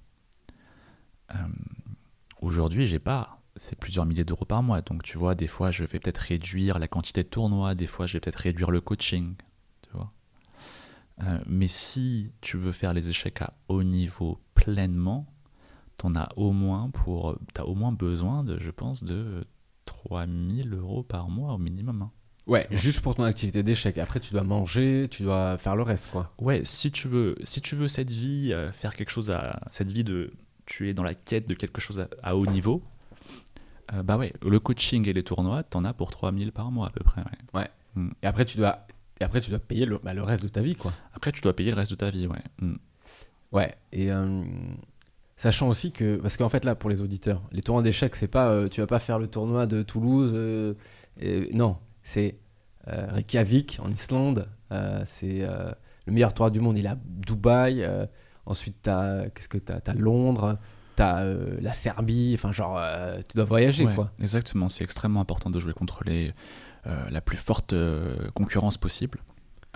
Moi, pendant trop longtemps, j'ai fait des tournois qui étaient juste en France. Euh, et mon coach principal euh, était totalement contre, en fait. Pourquoi? Parce que, en fait, tu commences à idolâtrer euh, les meilleurs joueurs du monde. Tu penses qu'ils sont ina- inaccessibles. Bah, normal, tu les joues même pas. Et du coup, les rares fois où tu les joues, bah, comme c'est la première fois que tu les joues, tu te dis, bah non mais je vais me faire rétamer, c'est pas possible. Mm. Parce qu'en fait, t'as pas l'habitude de les jouer, et donc forcément, c'est autoréalisateur. Vu que tu penses que tu vas perdre, et bah tu vas perdre. Et donc c'est important de faire euh, les tournois les plus forts possibles. Des fois, il se peut qu'ils soient en France, mais pas forcément. Et euh, comme ça, on s'habitue à jouer euh, les plus forts joueurs possibles. Et en fait, du coup, moi j'ai fait ces tournois-là.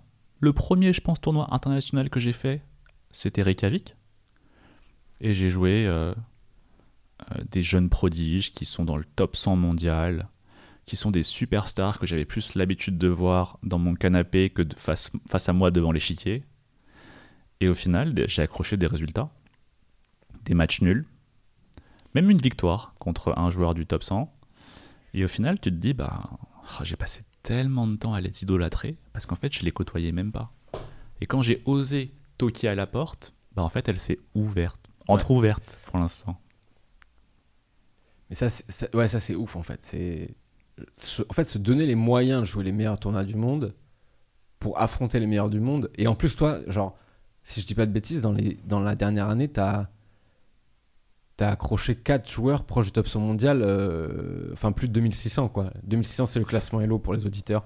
Ouais. Euh, ce qui est ouf, parce que, parce que tu as eu des contre-perfs qui ont des moins forts, mais les, les 26, putain, t'avais- t'es- t'étais une terreur, quoi.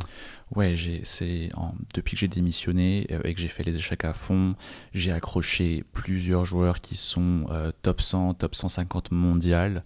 Euh, c'est, j'ai eu 5, 6, 7 résultats avec des matchs nuls et peut-être une victoire, alors qu'auparavant, je ne les déjà je les jouais jamais.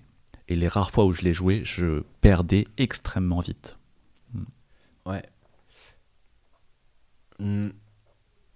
Donc tu, tu mettrais combien sur 10 actuellement sur ta satisfaction financière? Euh, je pense que je mettrais 6. Et après, tu sais, on a va- vachement parlé de santé. On a vachement parlé de euh, travailler euh, pour vivre la vie qu'on veut et non pas vivre pour travailler. Euh, et donc, euh, je, je sais que je peux très facilement tomber dans une quête incessante, tu vois, du toujours plus. Et ça peut me rendre très malheureux, tu vois. Et donc, et je veux pas non plus que ce soit au détriment de la santé. C'est aussi important pour moi de faire quelque chose qui a du sens. Euh, tu vois, par exemple, quand je donnais des cours individuels d'échecs, comme c'est un échange de temps contre une expertise en individuel, c'est quelque chose qui est cher du coup. Euh, et ça a toujours été un peu pour moi un peu difficile de dire non, par exemple, à je sais pas, des adolescents ou tu as des enfants euh, pour qui, par exemple, tu es une inspiration. Et du coup, je leur dis non parce que bah, tu vois, ils peuvent pas payer les cours. Et du coup, je donne des cours à des gens qui sont extrêmement aisés. Alors que par exemple, maintenant, quand j'ai lancé mon club d'échecs, c'est un prix extrêmement modique. C'est 19 euros par mois. Et là, aujourd'hui, par exemple, j'ai 45 membres à peu près dans ce club d'échecs. Et dans ce club d'échecs, il y a des enfants. Il y a des adolescents, tu vois. Et c'est leurs parents, en fait, qui payent l'abonnement pour eux. Et euh, moi, j'aurais tellement aimé, avoir ça quand j'avais, tu vois, 11 ans. Il n'y avait pas ça à cette époque. Et euh, du coup, tu vois, il y a des enfants qui me disent bah, Merci beaucoup, Julien, j'ai adoré le stream d'entraînement. Euh, ah, ce qu'on a fait c'était top, les cours vidéo super. Euh, et il y en a même un, tu vois, il m'a envoyé une photo. En fait, c'est une photo de, sa chambre et euh, il, y a, des posters. Et un des posters, c'est moi, tu vois. Et ça, ça, ça n'a pas de prix, je pense. Tu vois, genre, quand tu sens que ce que tu fais a un impact qui change des vies, c'est, ça, enfin, je m'en suis vachement rendu compte quand j'ai lancé le club d'échecs en fait. Euh, et j'en avais jamais pris conscience auparavant. Euh, et donc, il y a aussi la question, tu vois, de faire de l'argent, mais est-ce que ça te est-ce que ça te donne du sens? Est-ce que tu es content de, de l'impact que tu as sur sur le, le monde? Et je pense que c'est quelque chose dont j'avais pas forcément conscience et qui commence, c'est une petite voix qui commence à, s'élever, tu vois, au, fond de moi. Donc pour l'instant, euh, pas d'objectif de croissance financière. Euh, en tout cas, euh, ce club d'échecs, il peut croître sans avoir besoin que j'y mette un effort incommensurable en plus, tu vois. C'est-à-dire que par exemple, à, une époque, je faisais 15-20 euh, heures de coaching par semaine. Mm. Je passais tout mon temps à faire du coaching d'échecs. Et au bout d'un moment, bah, quand tu es à 20 heures de coaching dans la semaine, tu peux pas accepter davantage d'élèves. Parce que sinon, on, retombe dans les problèmes de santé dont on a parlé. Et du coup, l'avantage de ce club d'échecs, c'est que euh, s'il y a 40 euh, élèves, 100 élèves, 500 élèves, 1000 élèves, je peux accepter les 1000 élèves parce que la structure est faite pour. Ça scale. Ça scale, voilà. Et euh, du coup, ça, euh, à voir comment ça va progresser, ça. Donc c'est une croissance raisonnée dans le sens où, en fait, tu as un objectif de croissance financière, mais en, en gardant la limite absolue que ça ne détériore jamais ta santé le temps que tu prends ou que ça te prenne la charge mentale, c'est ça? Ouais, je pense que dans les critères, euh, tu vois, si on devait parler de différents critères de la vie, santé, euh, travail, famille, amis, etc., amour, euh, comme santé, je le place extrêmement haut. voilà. Des, fois, si des fois, je ne suis pas prêt à gagner davantage si c'est un sacrifice trop important, par exemple, sur la santé. Bah, tu utilisais le mot amour. Ouais. T'en es où là Satisfaction amoureuse sur 10 bah, là, on est, je, on est, je sais qu'on n'est pas que tous les deux en vrai. Donc c'est une question un peu délicate. Euh, mais, euh, répondre. Hein. Mais oui, euh, c'est, c'est aussi quelque chose que je mettrais avant à argent, tu vois. Tout ce qui est famille, amis, amour. Ouais. Je le mettrais avant argent aussi. Ok. Bah, je passais à des questions plus, un peu plus fun, perso. Ok. c'est quoi la plus grande qualité selon toi dans la vie? Ta plus grande qualité euh, je pense que c'est le fait que je suis hyper. Euh, j'ai pas peur d'échouer, je pense. Alors, c'est peut-être un peu bateau dit, dit, comme ça, mais le truc, c'est que je pense que ça provient vraiment des échecs faits à haut niveau.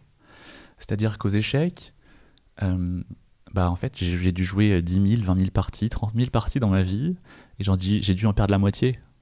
Donc en fait, j'ai dû perdre 15 000 fois, tu vois. Et ce qui est assez particulier avec les échecs, ou, de manière générale avec le sport de haut niveau, c'est que tes échecs sont publics. En fait, quand tu perds, bah en fait, ta partie, elle était retransmise en général dans le monde entier en live. Et donc, si tu perds, tu peux pas dire non, ça s'est pas passé. Parce qu'il suffit d'aller sur le bon lien sur Internet et on dit si, si, là, t'as bien perdu. et du coup, en fait, alors que dans la vie, euh, des fois, imagine, t'as un échec bah, libre à toi d'en parler à personne. Tu vois, tu peux le cacher. Alors du coup, c'est vraiment un échec, tu vois, si personne ne le sait? Et peut-être qu'on peut juste mettre le tapis dessus, tu vois. Bah, le fait d'avoir beaucoup d'échecs et euh, le fait qu'elle soit publique, bah, j'ai dû m'habituer au fait d'échouer énormément et ça m'a appris à essayer de me vraiment de me relever et à chaque fois de me dire c'est pas grave et c'est quelque chose de nouveau. Je pense c'est vraiment une force chez moi, tu vois cette habitude d'échouer. Et euh, un, défaut, un gros défaut qui énerve les autres chez toi? Ah, C'est une question euh, difficile, ça. Hein. Euh, je pense que par exemple, tu vois, ma famille, par exemple, pour ma prenons ma famille. Qui est chinoise, hein, pour les auditeurs qui savent pas. Ouais, exactement. Je pense que tu vois, ma famille dira probablement le problème de Julien, c'est qu'il est. Vit trop sa vie, il est trop indépendant.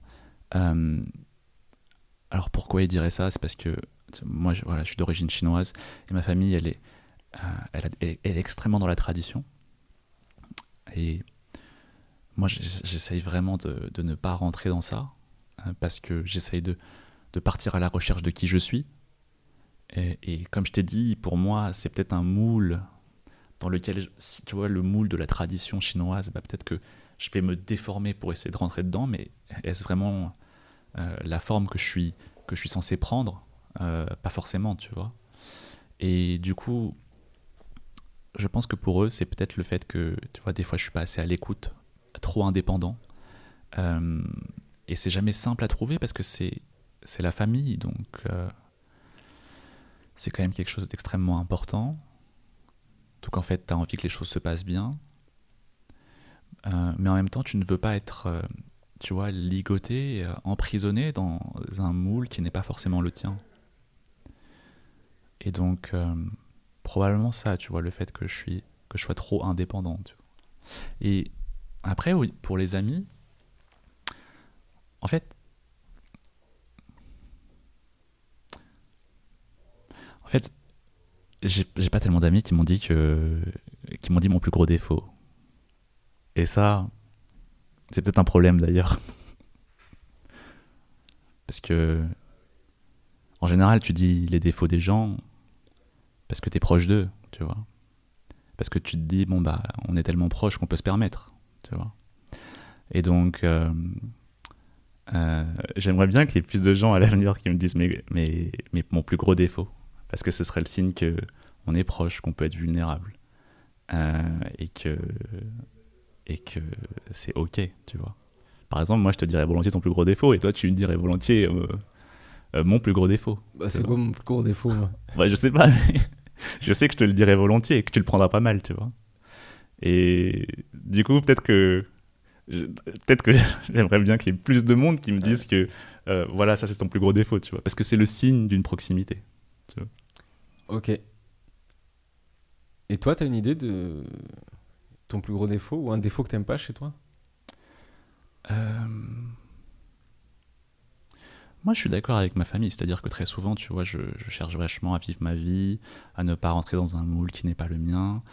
Euh, et des fois, j'ai du mal, tu vois, à m'engager, tu vois, à m'engager, à m'attacher, euh, parce que je me dis, euh, j'ai peur que après je sois emprisonné, j'ai peur que ce soit pas pour moi. Euh, et du coup, des fois, je passe à côté d'opportunités, que ce soit, tu vois, d'un point de vue business ou même d'un point de vue relationnel, tu vois, des fois, en fait, s'engager, c'est dire à l'autre, ok, on a un espace ici où je suis là, tu es là, et on s'engage, et si ça marche pas, et bah, bah au moins on aura essayé, et, et on, est, on, est, on est vulnérable, mais ça va bien, tu vois. Et bah, euh, moi, des fois, j'ai du mal à passer ce stade où je me dis, euh, allez, allons-y, tu vois. Parce que ça se trouve, c'est l'opportunité de découvrir quelque chose de, super. Et du coup, des fois, bah, tu vois, hop, je m'attache pas, euh, des fois, je reste trop distant, des fois, je suis trop renfermé. Et je pense que c'est un défaut chez moi, tu vois.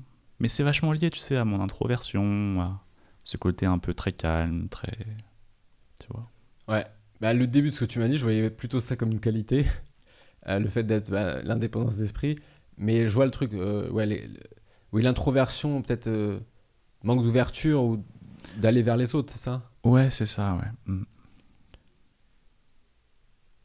Si tu pouvais pas vivre à Paris et que tu devais rester bloqué deux ans quelque part, tirer où? Dans le monde. Euh, J'irai pas à Dubaï. Pourquoi? Parce que je viens de faire le tournoi international de Dubaï et euh, j'ai pas trop apprécié Dubaï. Euh, Pourquoi? Parce que c'est des choses très concrètes. hein. Mais finalement, la vie, elle est faite de. Oui. Finalement, tu sais, on parle dans la vie, on parle sans cesse de ces grands moments, les mariages, les, les, célébrations, etc. Mais on passe 99% de notre vie à faire des choses très concrètes.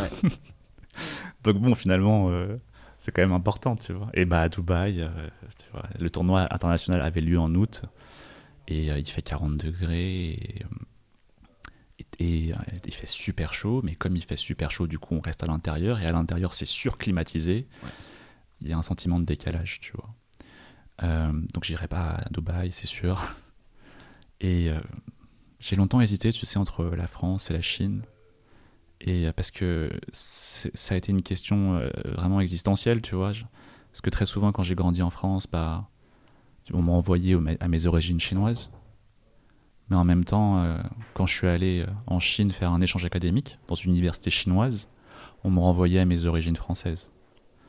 Donc en fait, à un, moment, j'avais le sentiment d'être apatride, de ne pas avoir de pays, de ne pas savoir qui j'étais.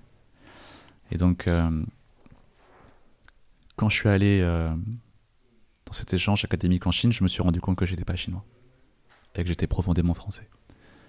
Et donc du coup, je pense que je serai en France et pas en Chine. Ah, mais euh, on a dit pas Paris, hein Pas Paris, ouais. Et du coup, euh, bah Lyon, du coup, parce que tu sais, j'ai fait toutes mes études à Lyon. Euh, j'ai fait mon école de commerce à, Lyon, le M Lyon Business School. J'ai fait l'école centrale de Lyon. Donc j'ai passé un temps fou à Lyon et j'adore cette ville. Je trouve que c'est un super compromis entre le côté effervescent, peut-être qu'on peut retrouver à Paris, et le côté plus calme, tranquille, euh, qu'on peut retrouver ailleurs qu'à Paris. C'est un bon compromis, Lyon. Si tu devais manger un seul plat pendant un an, pendant la prochaine année, sinon t'es mort. un seul plat. Euh, je pense que je mangerais des sushis. je pense que je mangerais des sushis, ouais.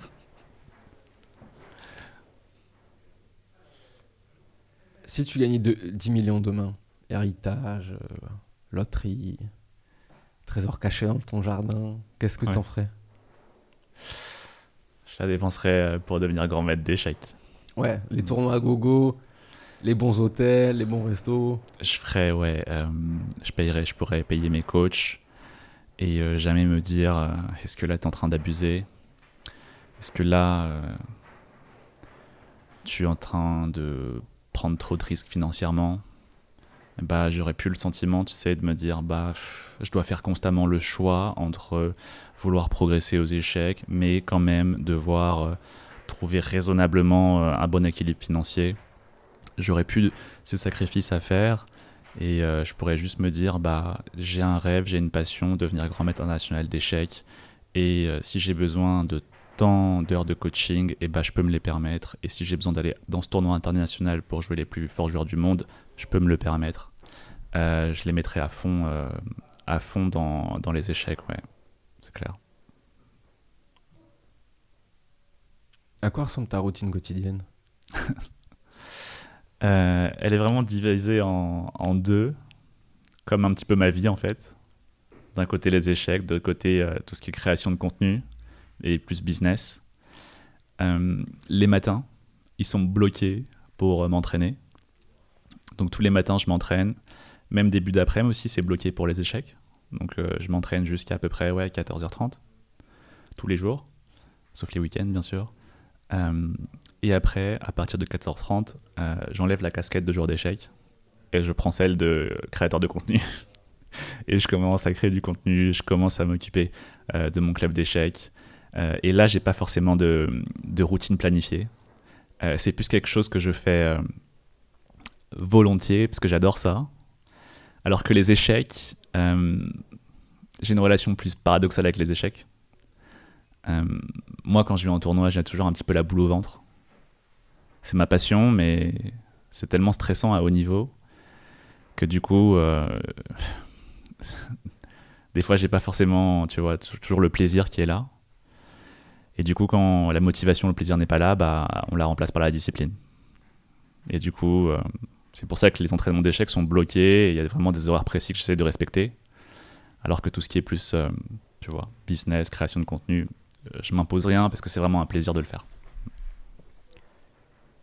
T'as un petit kiff euh, dans la journée pour se détendre le soir Un petit truc, un petit guilty pleasure, un petit truc que t'aimes bien faire? Euh,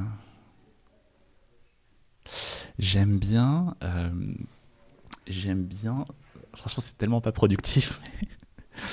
en fait, j'aime bien avoir 2-3 heures avant de dormir où j'ai rien de prévu et je peux juste scroller à fond sur TikTok. Oups, ah désolé. Je sais pas si j'ai bougé la caméra. Non, ou non, pas. non, c'est- je pense pas. Euh, ça me fait trop rire TikTok. bon, en tout cas, c'est mon petit plaisir du moment. ouais. Avant, c'était d'autres choses, tu vois, mais euh, là, à ce moment, je- c'est mon petit plaisir. Et euh, je sais que c'est pas bien, tu vois, et que c'est pas du tout productif. Mais j'essaie de me dire que c'est parce que je suis créateur de contenu et que du coup, c'est utile. Bah, est-ce que c'est est -ce c'est plus, est -ce c'est plus noble de regarder un film de deux heures plutôt que de scroller sur Netflix ou, ou- ou sur la télé au final euh, bah, TikTok, c'est de la production, c'est juste de la production euh, de créateur à créateur en fait. Enfin, de cré- ou plutôt Ouais. que. Euh, Est-ce est-ce que c'est. Est-ce que si ta veille TikTok elle est bien, est-ce que c'est moins bien que faire du Netflix? Ouais. Et est-ce que scroller deux heures sur Netflix, je sais pas, le... je pense que c'est bien d'avoir du temps de détente quand même, non? Ouais, ouais, je pense que c'est bien. Ouais. Euh, le voyage que t'as le plus kiffé? Euh, Je pense que c'est quand j'avais 16 ans et que j'ai fait une colonie de vacances à Oxford. en fait, ce que j'ai bien aimé dans ce moment, en tout cas le, souvenir que j'en ai, c'était que à cette époque, j'étais juste allé là-bas et j'avais aucun objectif en tête. J'ai juste savouré le moment. Je savais pas trop pourquoi j'étais là en fait, j'avais vraiment l'innocence d'un ado, quoi. Et euh, finalement, on la perd très vite, cette innocence.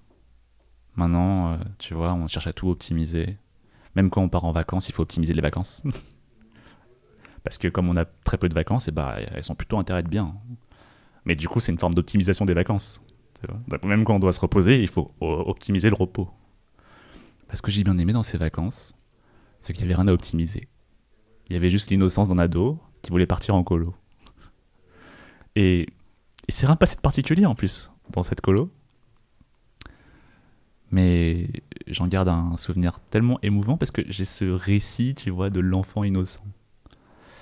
Et après, quand j'ai démissionné, bah, tu vois, j'ai démissionné parce que finalement, c'est encore cet enfant qui m'a appelé. Rappelle-toi que t'as une passion. Et moi, j'avais oublié que j'avais une passion, tu vois, les échecs. D'autant plus que j'ai redoublé la seconde à cause des échecs. Et donc, euh, j'ai un peu enfoui en moi euh, cet enfant, tu vois. Et donc, finalement, euh, ce voyage-là, chaque fois que j'y repense, ça me reconnecte à l'enfant que j'étais. Mais il s'est rien passé, c'était- il y avait rien de spécial dans ces vacances, tu vois. Mais le souvenir que j'en garde, et tout le storytelling que peut-être je me fais à moi-même sur l'enfant que j'étais, ça me fait du bien. Bah, Ça rejoint un peu la Madeleine de Proust, hein, ce guilty pleasure ou Ratatouille, tu vois. C'est Ouais. le truc de. En fait, le, ré- le, le réconfort de, de, de ce truc où on était insouciant, en fait. Ouais, exactement. Et qu'on perd si vite. Parce qu'après, on est pris dans le tourbillon de, des obligations. Écoute, Julien, on arrive à la, à la fin de ce podcast, donc ce sera la, la dernière question. Euh, si tu devais donner un ou, ou deux conseils euh, aux gens en général qui souhaitent euh, s'approcher de la Victa, qu'est-ce que tu leur dis? En fait, que, quels sont les trucs que toi tu as intégrés et que tu as l'impression qu'on ne dit pas ou qu'on ne t'a pas dit? Euh, En fait, je pense que j'invite vraiment les, tu vois, les, les gens à mener un, travail d'introspection pour vraiment partir à la découverte d'eux-mêmes. Euh, on passe souvent notre vie, euh, comme je l'ai dit, dans des moules qu'on essaye de rentrer. Tu vois, des fois, on essaye euh, d'exister à travers son métier. Tu vois, ça peut être consultant, mais pour un autre, ça peut être, tu vois, un autre métier. Des fois, on essaye d'exister à travers le fait qu'on est peut-être maman, tu vois. Des fois, on essaie d'exister à travers peut-être le fait euh, qu'on est, euh, euh, tu vois, introverti, extraverti. en fait, c'est très bien, tu vois. Il n'y a pas de mal à ça. mais trop souvent, après, quand on rentre dans ces moules, après, tu vois, très souvent, en fait, ces moules vont conditionner nos actions et nos pensées. Et très souvent, en fait, ces moules, euh, ils vont répondre pour nous. Tu vois, des fois, on a une proposition, une opportunité, et on va se dire, oui, mais je suis consultant, oui, mais je suis boulanger, oui, mais je suis maman, oui, mais je suis ceci ou cela. Et donc, on va se dire, parce que je suis ça, eh bien, je ne peux pas faire ça. Tu vois. Et du coup, j'aimerais juste inviter les gens à ce travail d'introspection, tu vois. Juste se dire, je me retire au maximum de moules possible. Euh, et peut-être mettre un peu plus d'aléatoire aussi dans leur vie, tu vois. Parce que finalement, euh, c'est une façon indirecte de lutter contre le moule dans lequel on, est, rentré. Pour des fois peut-être saisir des opportunités euh, qui qu'on se serait toujours interdit de faire, parce que c'était pas forcément la façon dont on s'était imaginé notre vie. Et ça se trouve, ça se trouve, on va découvrir quelque chose qui va profondément nous transformer. Euh, et peut-être que ce travail d'introspection, tu vois, euh, les gens vont le, la mener. Et peut-être que ça va les mener exactement à l'endroit où ils sont déjà aujourd'hui. Mais tant mieux, parce qu'ils vivront avec davantage, tu vois, de plaisir et d'énergie ce qu'ils font déjà. Donc en fait, on n'a rien à perdre, tu vois. Au pire, tu arrives au même endroit et euh, tu es gagnant quand même. Mais peut-être que ce travail d'introspection, euh, ça va les mener à la découverte de quelque chose de différent, tu vois, un ailleurs, euh, où ils vont se dire ah, je suis pleinement moi-même ici, et j'avais jamais exploré cela parce que je m'étais toujours défini comme étant ceci ou cela. Et donc ils sont passés à côté d'une opportunité intéressante. Et encore une fois, j'aimerais revenir, tu sais, à cette citation de, Einstein. C'est-à-dire que c'est super important de, de savoir pourquoi on se bat. Et des fois, il vaut mieux pas grimper sur des arbres, des arbres alors que ça se trouve, on est un poisson et qu'il faut juste nager, quoi. Donc vraiment, voilà. Euh, partir à la découverte d'eux-mêmes et, euh, et, ne pas tomber dans ce piège de, de chercher à, à, grimper sur des arbres qui ne sont pas les nôtres. Merci pour ce mot de la fin. Julien, c'était un plaisir. Je suis sûr que les gens vont Merci, grave kiffer euh, l'épisode. Merci. Suivez Julien sur YouTube, TikTok, LinkedIn, Instagram, sa newsletter. Rejoignez le Club d'échecs si vous voulez progresser. C'est que 19 dollars par mois. Merci Julien. Merci Thibaut. Ciao. Ciao.